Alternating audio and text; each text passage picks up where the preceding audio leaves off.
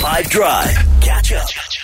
So, the sale, in inverted commas, of Manchester United has been a talking point for quite some time now. Jude's found some details of this matter that he wants to get into on extra time.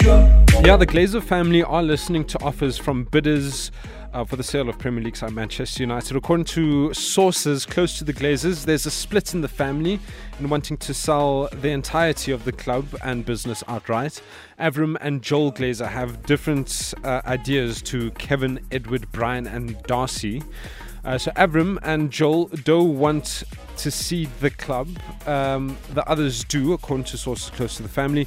Uh, this is apparently mainly due to um, underwhelming offers for the club. The asking price is six billion pounds.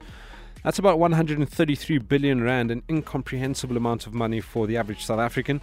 Uh, the Glazer family were expecting more interest to be registered with the Raine Group, who are facilitating the potential sale also, the Raine Group uh, they facilitated the sale of Chelsea Football Club uh, early last year.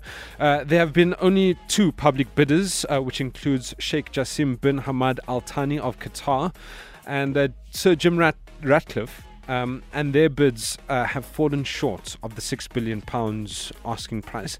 Uh, the Glazers believe that where Manchester United stand in the global market, the pool that it already has and the growing pool and the potential for future growth has been underestimated with the bids put in.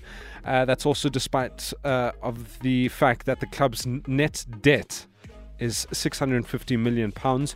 Uh, the Glazers also announced that uh, full sale of the company isn't guaranteed, but uh, if it does go through the full sale uh, for the six billion pound asking price, uh, then it would be the most expensive sporting franchise sale of all time.